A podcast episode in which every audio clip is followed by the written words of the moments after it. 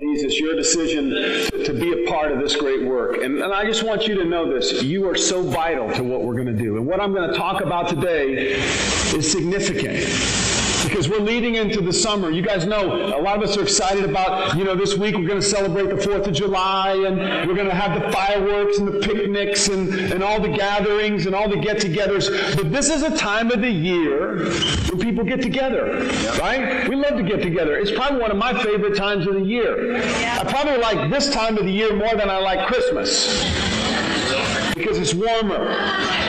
And somebody said it's cheaper. That's another reason. But this is an awesome time to get together. Because, you know, you got, you got fireworks and picnics and, and the weather's warm, and, but you can spend some time talking to people, connecting. And that's what we're going to be talking about today. And so today's lesson we're going to be talking about is leading us into the summer. We're already well into the summer, but I want to encourage you today that you can go out of here today thinking about, okay, what can God do through me this summer? Amen. What's He going to do? And so what we're going to be talking about today is icebreaker. And we've got some some ice up here, and looks good, doesn't it? Feels good in the hot. But we're going to be we're going to be talking about icebreaker, and there's a lot of good icebreakers and there's bad icebreakers. One bad icebreaker is how old are you? You know, and if you're in my profession as, as a minister, a real bad uh, icebreaker is, hey, what do you do for a living? Oh, you're a minister. Thanks. See ya. And that's kind of how it is. But great icebreakers are, you know, when you connect with people, you connect with their interests and what's going on in their, their lives. And so that's what we're going to be talking about today because God wants to use us to break the ice in our communities. And there is a lot of ice. You've already heard some stories this morning about some, some, some ice that's out there. And you know, without, in spite of all the technology and, and the multitudes of people living on top of each other, some of our, our homes are like three or four feet apart. You can, the door, the window's open and you can hear what people are doing. Some of that stuff you don't want to hear, but people are very close to each other. They're on top of each other, but they're not connected. And I would go even further that in our church, many of us are not connected. Amen. Jesus didn't die for us. Jesus didn't, didn't leave us this legacy so that we could be disconnected. Right. And as Steve so adequately shared, just because you're talking over the phone doesn't mean you're connected. Right. Connection means heart to heart. You know, when, when your heart is out there in the open, and, and so that's what we're going to be talking about today. And, and probably we're the most disconnected time in, in society and, and our history. So what we're going to be talking about is a, a letter from the Apostle Paul. And we're going to look at some verses that he wrote. He wrote a small letter, and, and Paul was a missionary. He basically was the most ambitious, the most make it happen guy of all the apostles. He was so zealous for what he did, he, he went out and he started churches and they, they tried to arrest him, and many times they were successful and they put him in prison. And he was he was so unstoppable that even in prison, you know what he would do? He would write letters to churches while in prison. And those letters were so encouraging. You say, well, Paul, how could you be so encouraging when you're in jail and you don't know when you're going to get out? You know, I, I could listen to a guy like that.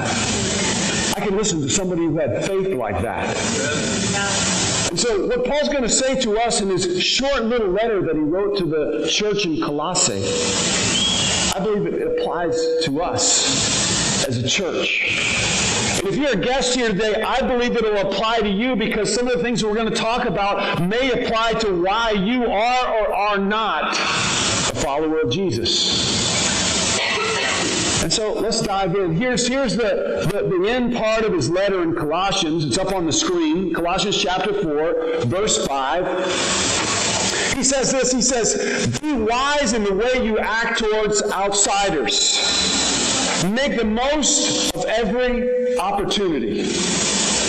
So what he's saying here is think about the opportunities that God, and, and some of us, you know, towards outsiders, what does that mean? And that could be kind of offensive, if, especially if you're not a follower of Jesus. You could think, well, I don't like being an outsider, but you already feel that.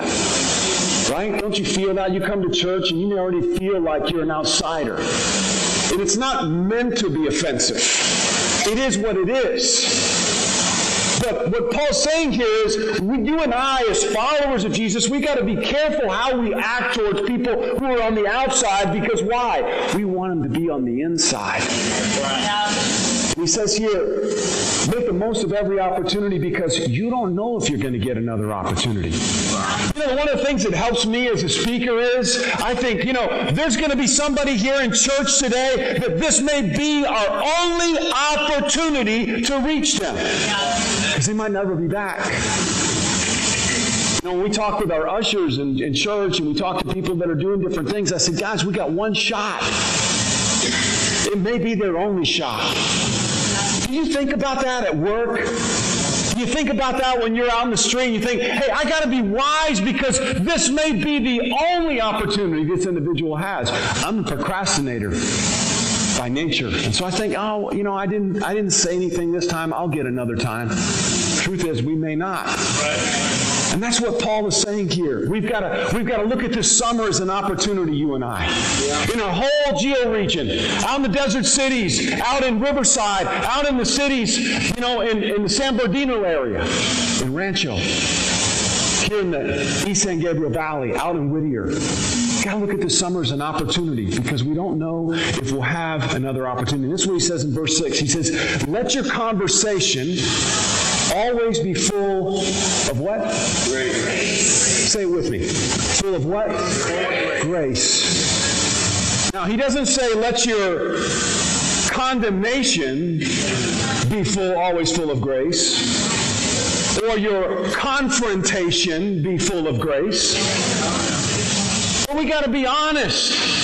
As followers of Jesus, and I, I, promise you, if you go and ask somebody who's not a follower of Jesus, go ahead and ask them, what do you think about Christians? See, I've spent some time recently asking some, some non-followers of Jesus, say, what do you, what's your take on, on us?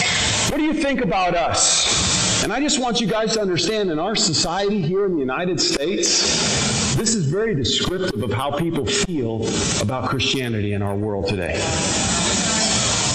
It's cold, it's hard, and people are separated. So the moment you mention the word Christian, I'm a Christian, hmm, could strike a cold reaction. And there's a reason for that.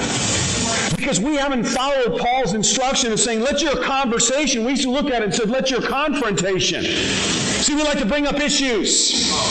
What's your stance on this issue? What's your stance on this issue? Hey, that's not the point. Conversation means we're going to have a two way back and forth. I'm going to ask you some questions, and I'm going to be wise about those questions. And what I want is a connection. And what he's saying here is let your conversations always be full of grace. Lead with grace and let it be seasoned with salt. I know for me in my past, there was times where I, I didn't I didn't lead with grace. Guess what I led with? I led with salt. Because salt's the truth. Jesus says you are the salt of the world. So you got to give people salt. So let me give you some salt, give you the truth. And what does that do to people? Here's what it does. It ices them over. It separates them. And so you and I this, this summer, we need to look at the opportunity that God is giving us to interact with people. Let your conversation be full of grace and then sprinkled with truth. Lead with grace. Open the door. Then once the door is open, once the relationship is established, what can you do?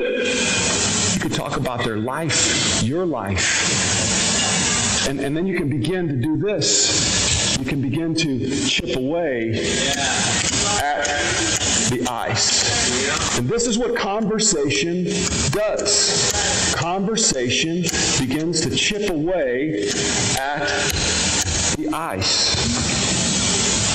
And then you can get into this thing that's buried inside their heart. He goes on and he says this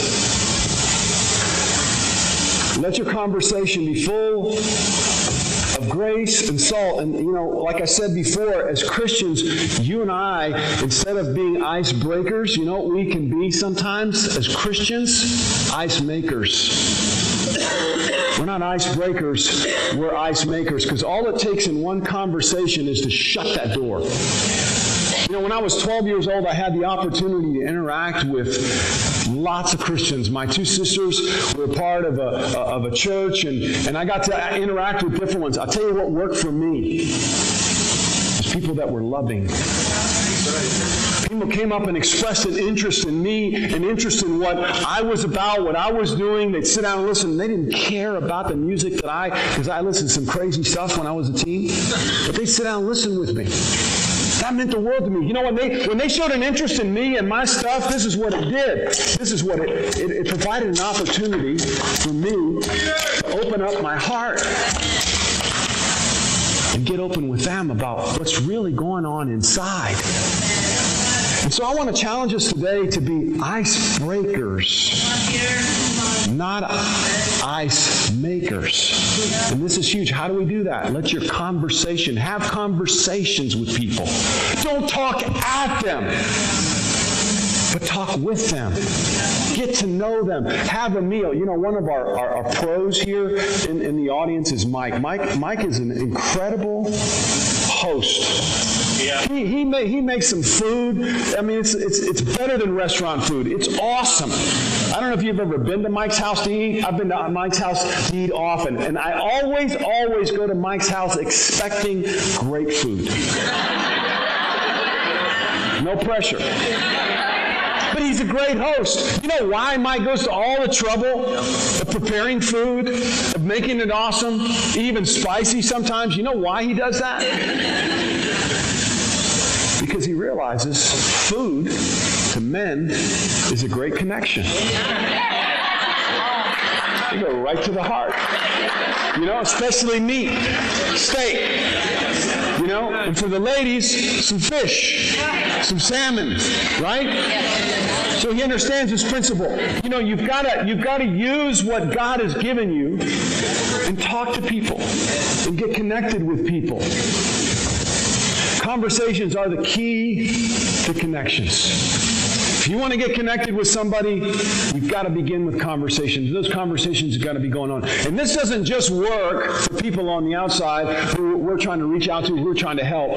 This works in all areas of life. If you've got, even in your marriage, if you've got a problem in your relationship with your wife or your husband right now, I guarantee it, it's because you haven't had enough conversations. You're so busy, you haven't had a chance to sit down and talk. And, and, you, and, and what happens, that's the first thing that will kill a marriage. Yep. Kill any dating relationship is when you're not having conversations. You're talking at each other, you're talking around each other, and your heart gets hard just the same. This works on all levels. If you're a guest here today, I, have got some, some great applications. If you're in sales, you know what? You know, make a what, what's the phrase? Make a friend, make a deal. It works in sales. It works on all levels.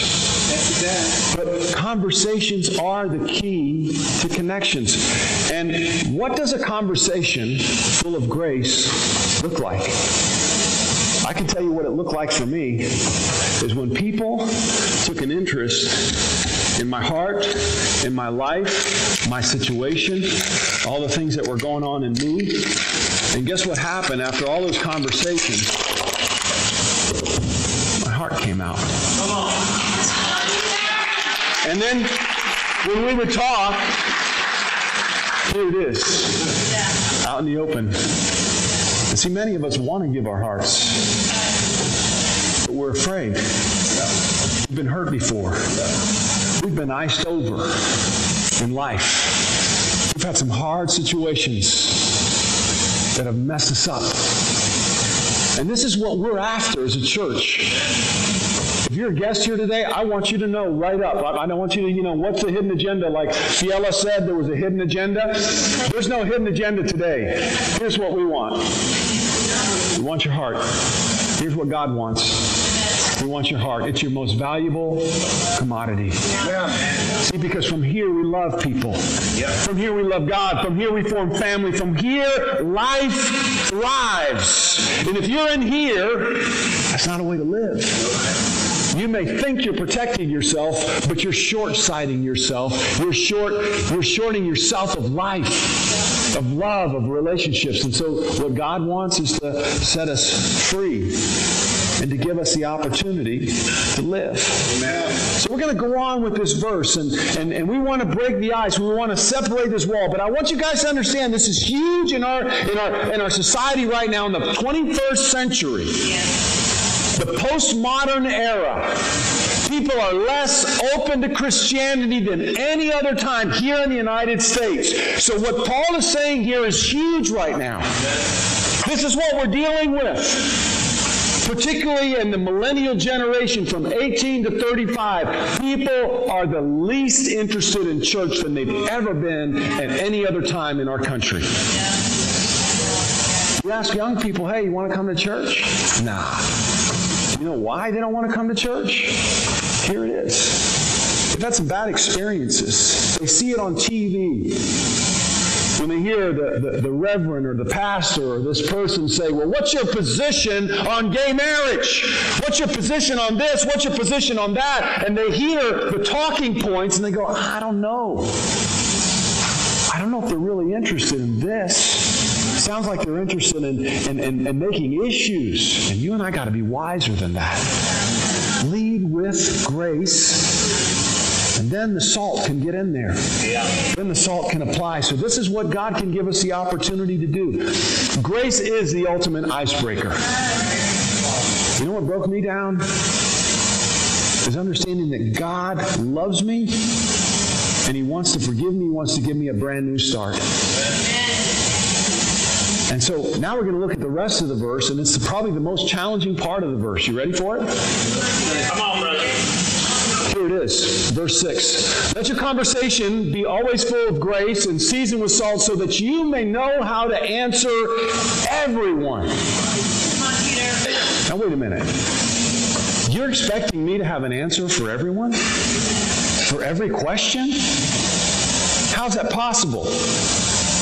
You know, this, this is very intimidating. And this is where maybe some of us, we, we kind of shrink back because we don't, we know we don't have the answers.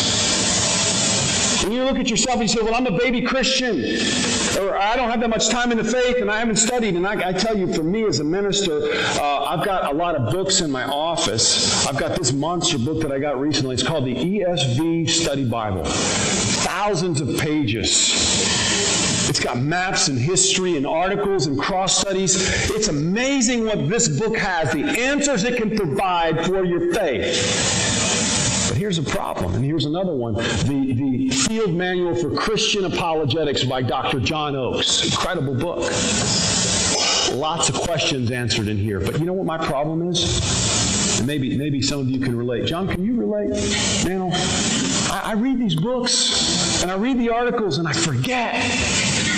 I mean, I took, I took classes in apologetics. I, have I've read books. I've studied. I've gone through articles, and I, and I know this stuff. My head is just full, and I'm ready. Okay, I got the answers. And a few months later, I forget.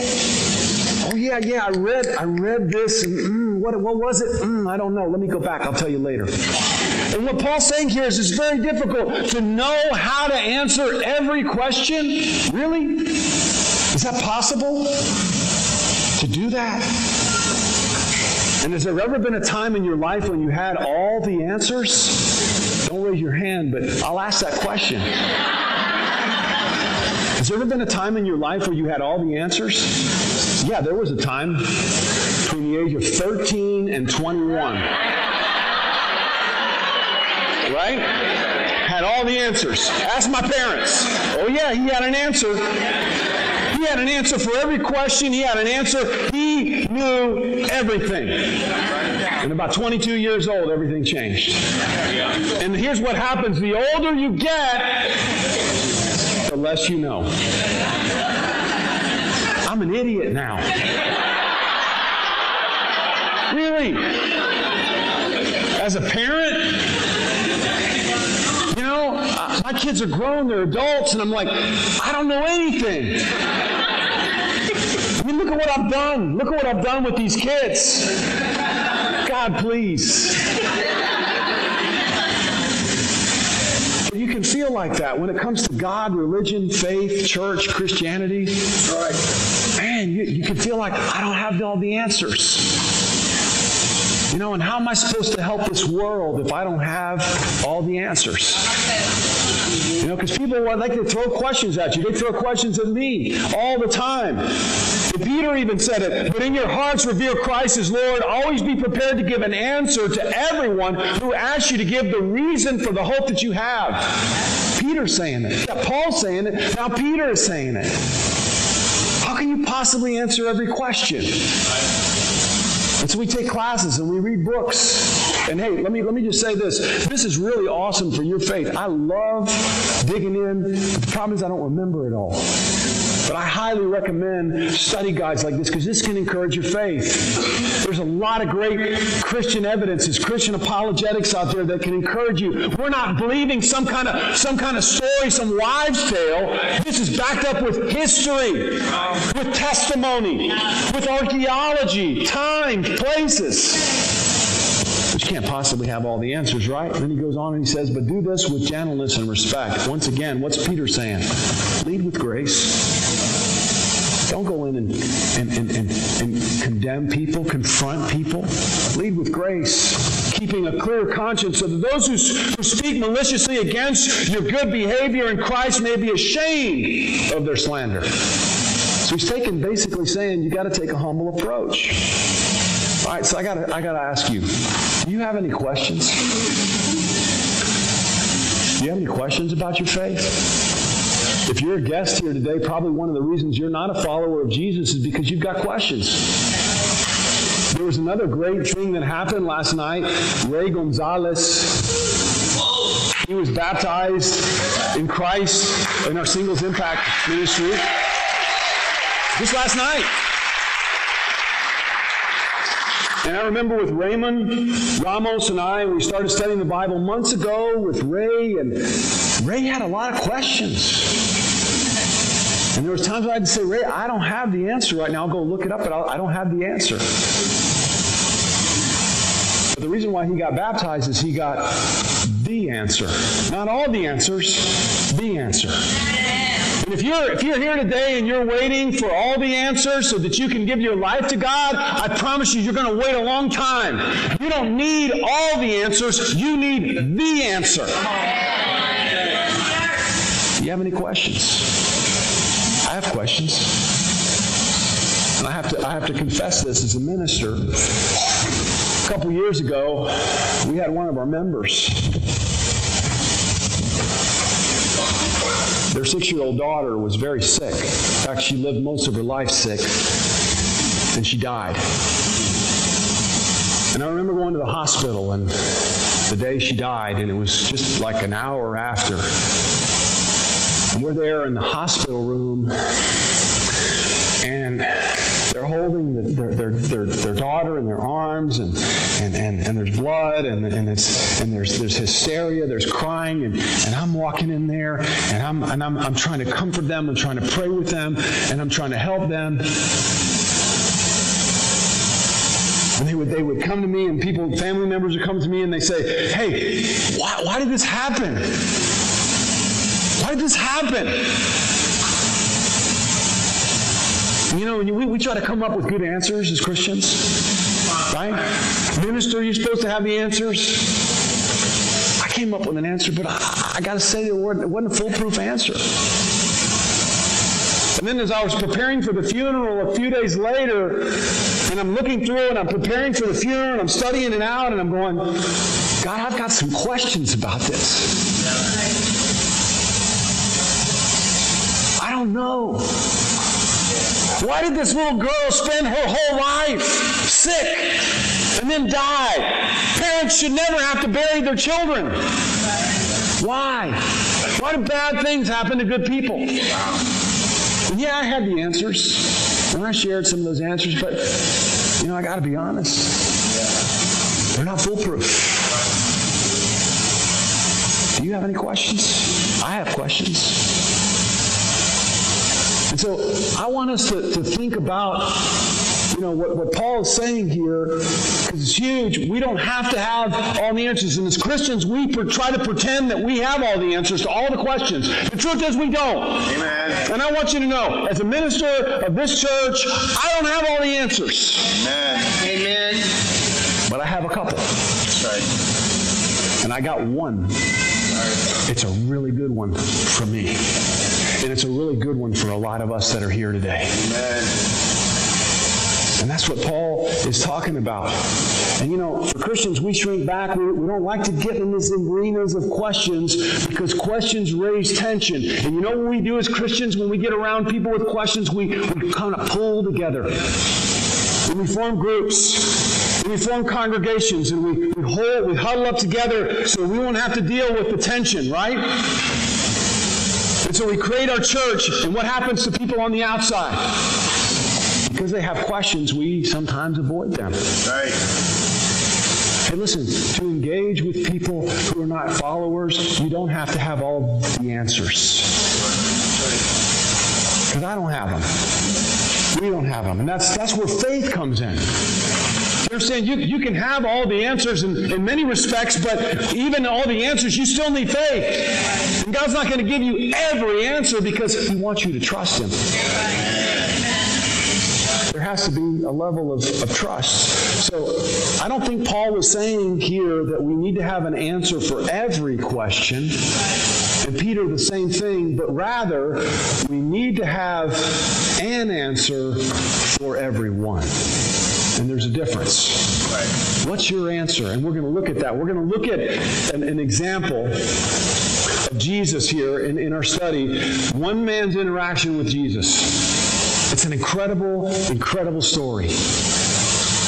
Because this man didn't just change his life, he changed the lives of a whole region.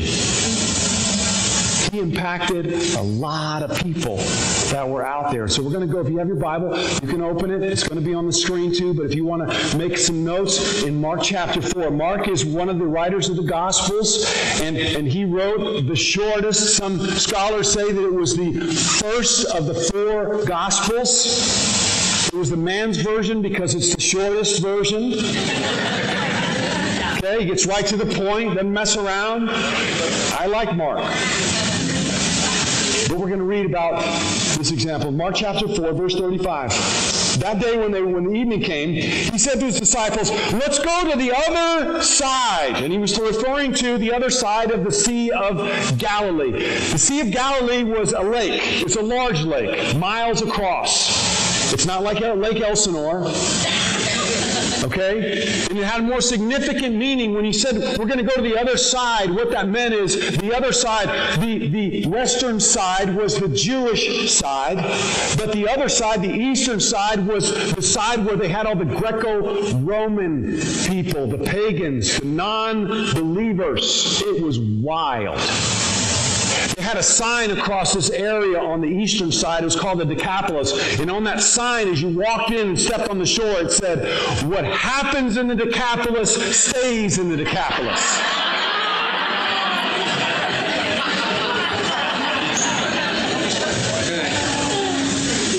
That's what it was like.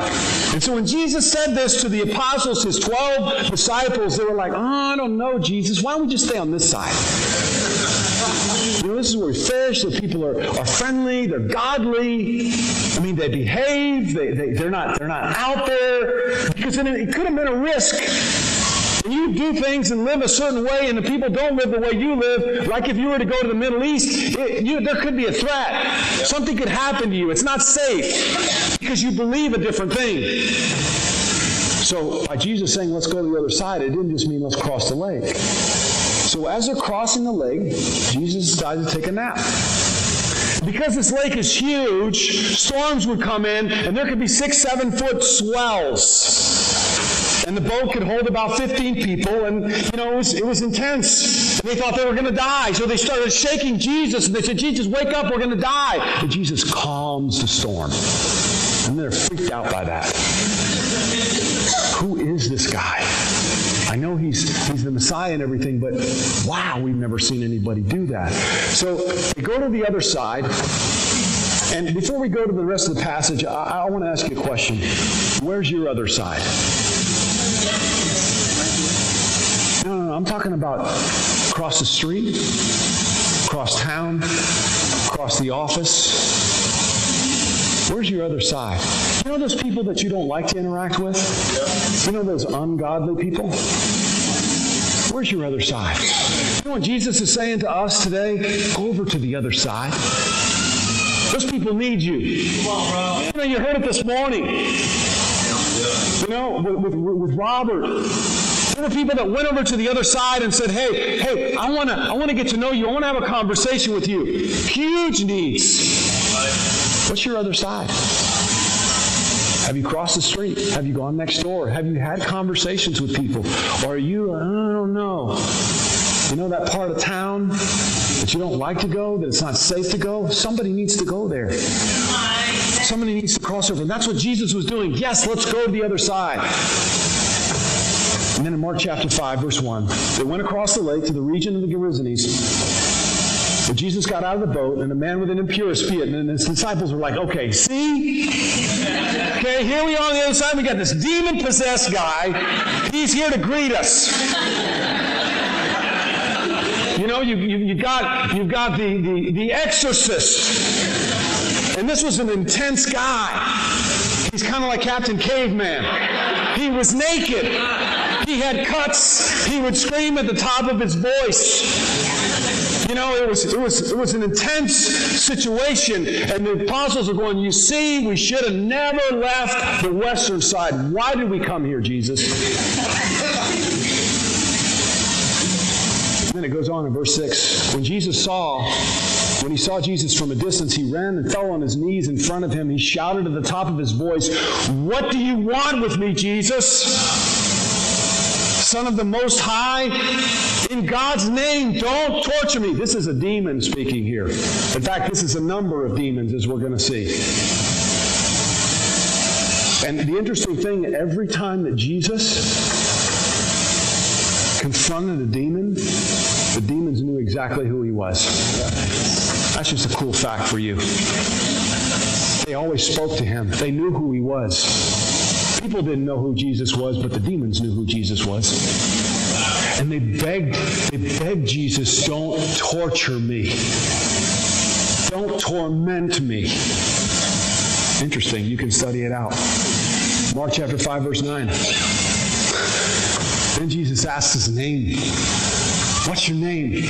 I mean, come on, Jesus. The apostles going, what, what do you mean, what's his name? Why are we talking to him? Let's go to the city. Let's go to the village. Leave this guy alone.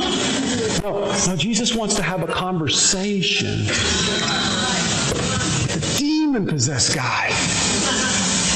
Talk about an example. And here's his answer the demon possessed guy.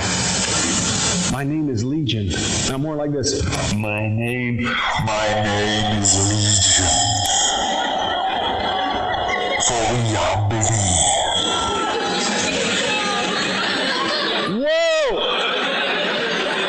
Wow. I mean, try walking into a party saying that. My name is Peter, and we are many. That's an icebreaker. Get people's attention. It will freak them out. What do you mean, we?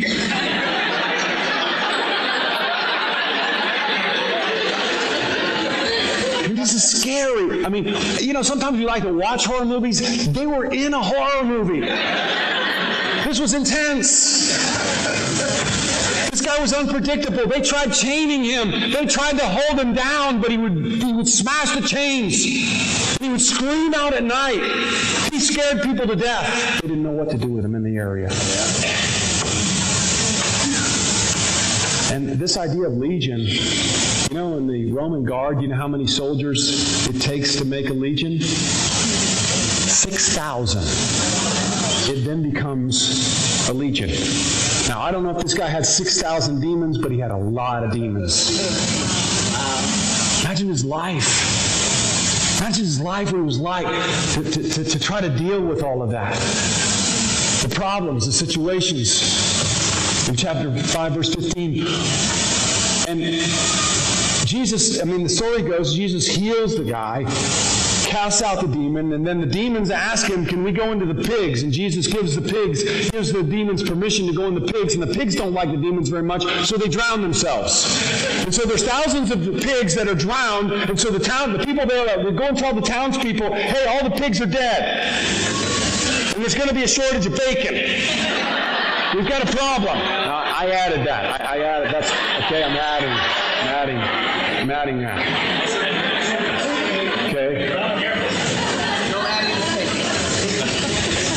But then they come back. When they came to Jesus and they saw the man who had been possessed by a legion of demons sitting there, dressed in his khakis and his polo shirt. All right, I, I added that too. But he was in his right mind. And it scared them. I mean, here's this guy, he's, he's Legion, and he's going around, he's introducing myself. Hey, hey, listen, I'm really sorry about all the craziness that I caused. Uh, my, my name's not Legion, it's Larry. That's, that's my real name. My, my name's Larry. And, and I've got a family. And I live in this area. And I'm so grateful that I got my life back. Amen. Because it was crazy. Could you imagine the scene? And he's apologizing, saying, Look, I'm sorry, you know, maybe saw some people he freaked out. And he's saying, I'm really sorry for you guys because that night when I came out here and I screamed at you naked, I freaked you out. I'm really sorry. My bad. My bad. Okay? But I had demons. And so the people, the people, they saw this whole thing and they're terrified, they're afraid. Wouldn't you be afraid? They're so afraid they asked Jesus to leave. The pigs, the whole thing, he said, Jesus, you got to go. You got to go. You can't stay here. We can't deal with this. Wait a minute. Jesus is helping people. Yeah? But he's got to go. And so they asked him to leave. Jesus leaves. And so he goes back across the lake. And we don't know how much time passes. There's, there's weeks, maybe months. Jesus, he fed the 5,000 on the other side of the lake. And then on this time later, they cross back over. And on this occasion, when they cross back over, this is the time when Jesus walked on the water. Again, he freaked the disciples out even more. And then he gets in the boat and he comes to them. He comes back the Decapolis. Now, there's a difference. Look what happens when he comes back. Mark chapter 6, verse 53 and 54. When they had crossed over, they landed on the Gennesaret and anchored there. As soon as they got out of the boat, people recognized Jesus. Okay, so they remembered. They remember this is Jesus. This is the same guy. You know, Larry, Legion, we remember. And look at how they received him in verse 55. They ran throughout the whole region and carried sick, the sick on mats wherever they heard he was. And then in verse 56, and wherever he went into the villages, towns, or countrysides, they placed their sick in the marketplace. They begged him not to let them touch, or not, they begged him to let them touch even the edge of his cloak, and all who touched it were healed. Amen. Now they begged this time around, they begged Jesus to stay. In fact, they, they kind of took him around village to village to village. They didn't want him to leave anymore. Why is it? What changed in those weeks or months between when Jesus first visited and they said, You got to go. Now we want you to stay. You got to stay. In fact, we want you to help all of our people and all of our lives. What was the difference? What changed? What was the difference? Mark tells us what the difference is. You want to know what the difference was? When in one, one time they wanted to leave, get out, Jesus, and now they want him to stay, here it is. Go back a chapter, Mark chapter 5, verse 8. Larry. Remember Larry? That first time around when Jesus was leaving, he just healed Larry. He was leaving, and look what it says here in verse 18. He says, As Jesus was getting into the boat, the man had been set, possessed by, the demon possessed, begged to go with him. Take me with you, Jesus. These people aren't going to, they're not going to receive me. I've done too much damage. Let me go with you. And look what Jesus said to him. Jesus didn't let him go. But he said, Go home to your own people and tell them how much the Lord has done for you and how he has had mercy on you. And so he went, the man went around and began to tell the Decapolis. Now, the Decapolis is 10 cities, but scholars would say it might have been up to 20 cities. It's a huge area. And so he went around and he told all these people from town to town what Jesus had done for him. And all the people weren't afraid anymore. What were they? They were amazed. They were amazed. Now, what was the difference between first visit, second visit? Larry was the difference.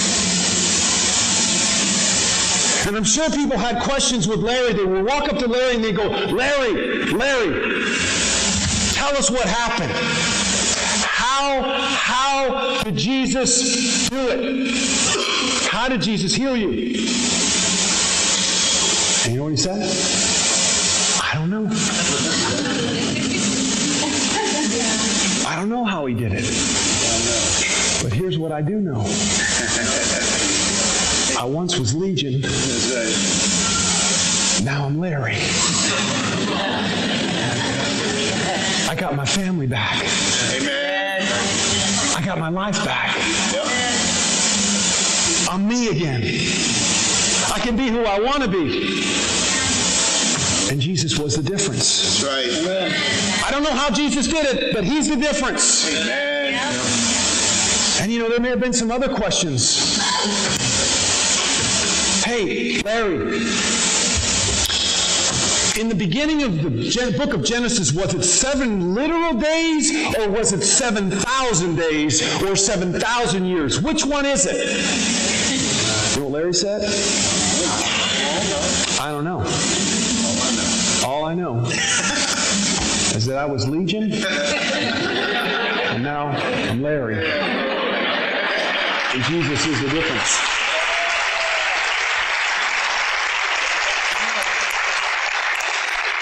People are going to ask you really weird questions. They love to, people are gener- the next generation loves to ask all these questions. I got a teenager and they, they love to ask questions. We got to be okay with, I don't know. If you can find the answer, great. But you got to be okay with that. But here is the answer. The answer is, I once was Legion. Now I'm Larry.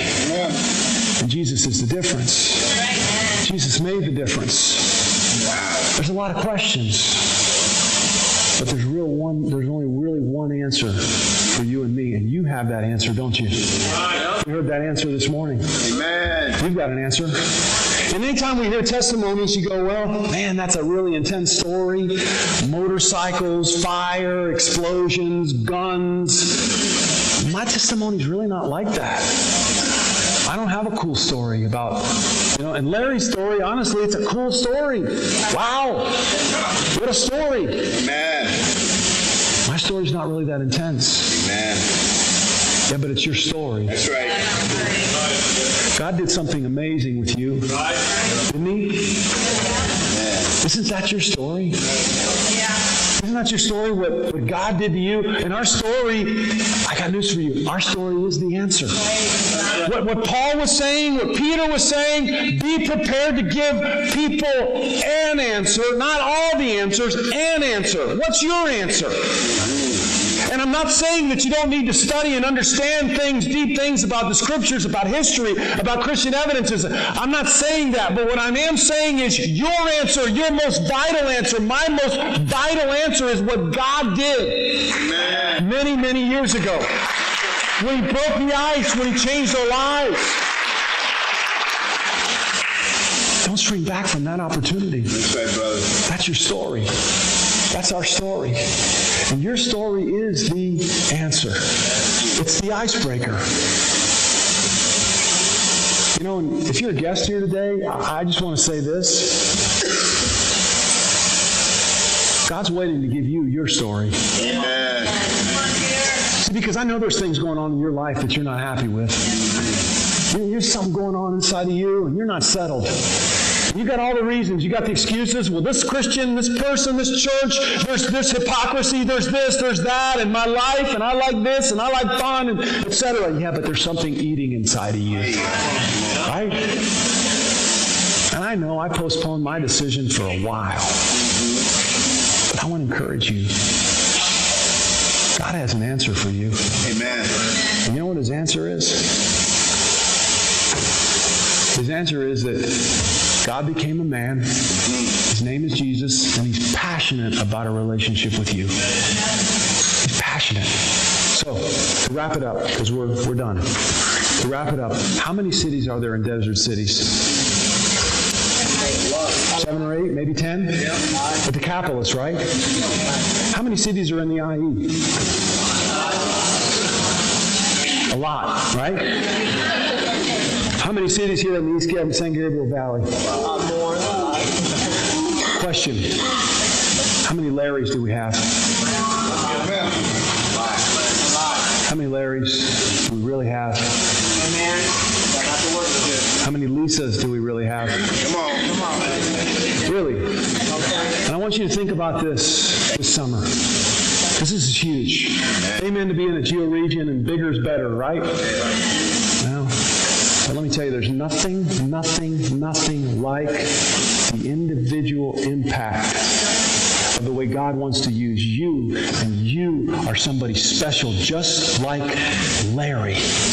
And God wants you to be an icebreaker, not only this summer, but this year. Could you imagine? Could you imagine what it would be like if all of us went out and understood, and, and Jesus was saying, I want you to share about the goodness of God and what He's done in your life. I want you to share that.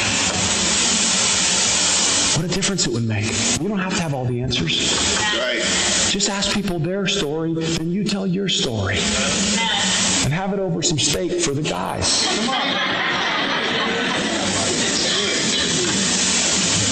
God became a man, and his name was Jesus. And he's passionate about a relationship with a guy's name Larry, Amen. women named Lisa.